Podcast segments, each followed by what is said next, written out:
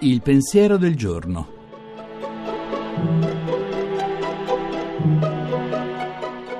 In studio Nicoletta Tiliakos, giornalista.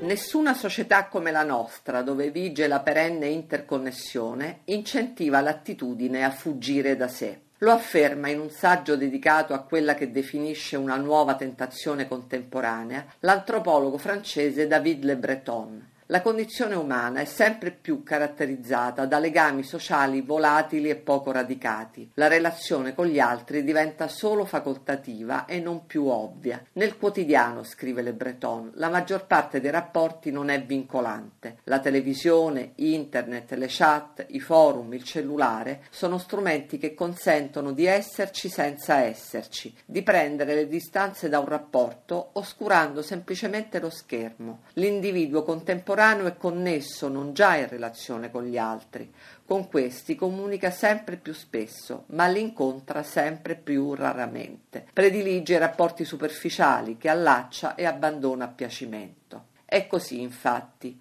e a noi non rimane da valutare, ciascuno nella propria vita, se non si sia perso qualcosa di fondamentale in questo nuovo scenario di apparente leggerezza e totale libertà. La trasmissione si può riascoltare e scaricare in podcast dal sito pensierodelgiorno.rai.it.